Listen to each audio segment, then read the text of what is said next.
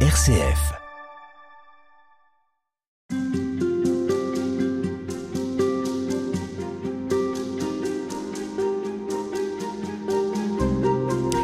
Oppose parfois la charité à l'adoration, l'action à la prière, Marthe à Marie, comme si l'un disait plus que l'autre une proximité avec le Christ, une façon de le servir, une manière d'être au monde plus généreuse ou plus juste. Nous allons explorer aujourd'hui comment la foi et la charité se nourrissent d'une unique source, l'Eucharistie.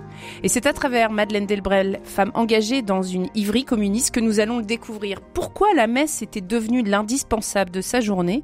C'est ce qui vous a intéressé, Père Gilles François. Bonjour. Bonjour. Vous êtes prêtre du diocèse de Créteil, historien, postulateur de la cause de béatification de Madeleine Delbrel, c'est-à-dire que vous travaillez à la faire reconnaître sainte, et avec Bernard Pitot, prêtre de Saint-Sulpice, spécialiste des écrits de Madeleine Delbrel et de l'école française de spiritualité. Vous avez coécrit un ouvrage aux éditions Nouvelle Cité. Ce livre s'appelle L'Eucharistie vécue par Madeleine Delbrel, le nécessaire constant de notre vie. Alors avant qu'on découvre qui est cette poète assistante sociale mystique, femme de prière et d'action du XXe siècle. Dites-nous, Gilles François, comment vous comprenez cette question aujourd'hui? Pourquoi aurions-nous besoin de l'Eucharistie pour faire le bien autour de nous? Pourquoi le fait de consoler, de soutenir, d'encourager, euh, de tendre la main à ceux qui en ont besoin ne suffit-il pas? À cause de Jésus-Christ, on pourrait dire de celui qui, qui se donne en nourriture. Euh, à cause du fait que aussi euh, tout est dispersé, mais en même temps tout est unifié. Il y a, il y a une unité profonde de, de, tous ces actes de charité que l'on, que je trouve, enfin, personnellement, que je trouve qu'on ressent vivement dans l'Eucharistie. Et, et, quand Madeleine, après sa conversion, retourne à la messe, euh, dans son quartier, euh, après avoir abandonné tout ça pendant plusieurs années, elle, elle reprend le chemin de l'Église, mais précisément de la messe. Je, je vois qu'elle elle, elle est euh, comme portée par ce à la fois cette expérience euh, intime de, de, la rencontre du Christ et du fait que c'est lui qui, qui, fait l'unité de ce qui est dispersé, peut-être que ce qui doit être dispersé dans le monde, parce que la charité, c'est pas pour rester dans, son coin, et puis euh, voilà, c'est juste l'heure de la messe euh, le dimanche quand on y va, et puis après, bon, ça, ça se dit, non, c'est la charité, c'est dans, dans, dans, la vie quotidienne, quoi. Hmm. Alors, ce que je voudrais souligner euh, avant de, de poursuivre, c'est que vous avez beau être un spécialiste de Madeleine Delbrel, vous avez lu ses écrits, vous vous êtes penché sur sa spiritualité pendant de longues années. Et euh, on peut être surpris par le fait que vous, prêtre, vous fassiez grand cas de son goût quotidien pour la messe seulement maintenant, après tant d'ouvrages euh, sur son action auprès des plus pauvres. Euh, alors, écoutez, alors bah, d'abord à titre personnel, c'est vrai que je me suis mis à la lire il y a bientôt 30 ans, puisque c'était à la rente, à, en septembre 1900, enfin même l'été 1996, je m'étais, j'avais pris une ferme résolution, je vais lire Madeleine, et puis je devenais curé en grande banlieue, donc elle, elle, cette femme m'aidait beaucoup, quoi. C'est ses écrits. Euh, et après, euh, après, bah, j'ai fait comme tout le monde. Je savais pas trop, mais c'est plutôt euh, son encouragement pour vivre la foi, vivre la foi dans dans une situation où il y avait des paroisses, mais un peu, on est en grande banlieue, donc il n'y a pas forcément mm. beaucoup de ressources, mais il faut donc arriver à se mutualiser. Moi, ce qui m'aidait d'abord, c'était que on vive vraiment l'Évangile et qu'on ait cette, euh, que les paroisses soient des communautés selon l'Évangile. C'est mon premier signal. Et puis, et puis après, il y a la notoriété de Madeleine. Dans l'après-concile, elle est morte pendant le concile, mais euh, les premiers ouvrages l'ont fait connaître comme quelqu'un qui rend attentif à la parole de Dieu, quelqu'un qui est proche des gens au coude à coude avec les, les gens de son quartier, de sa ville, etc. Donc j'ai emboîté le pas avec comme ça.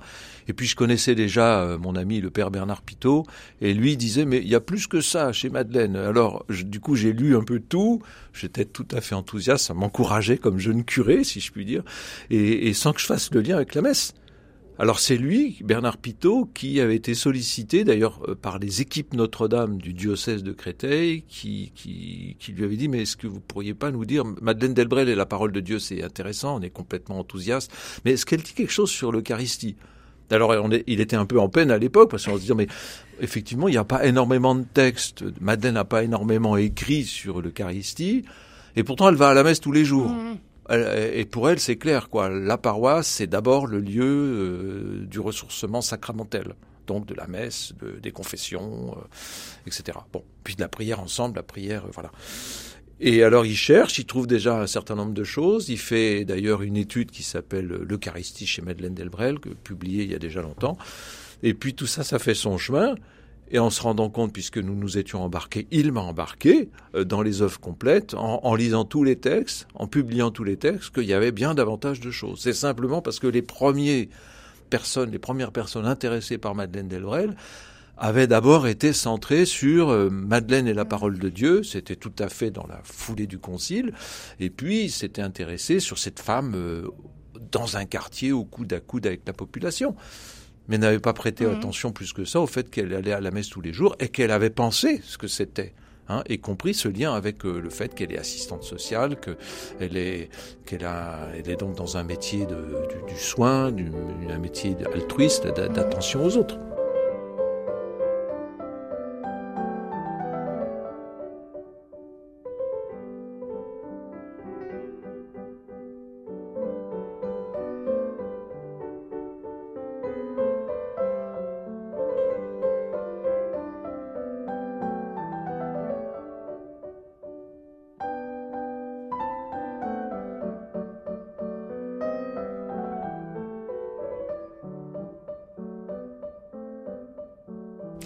Alors Madeleine Delbrel, c'est 1904-1964. Hein, vous le disiez, euh, elle est décédée pendant le concile. Elle était euh, attachée à la messe. Alors ça n'a pas toujours été le cas, puisqu'elle a traversé une, période d'athéisme. On y reviendra.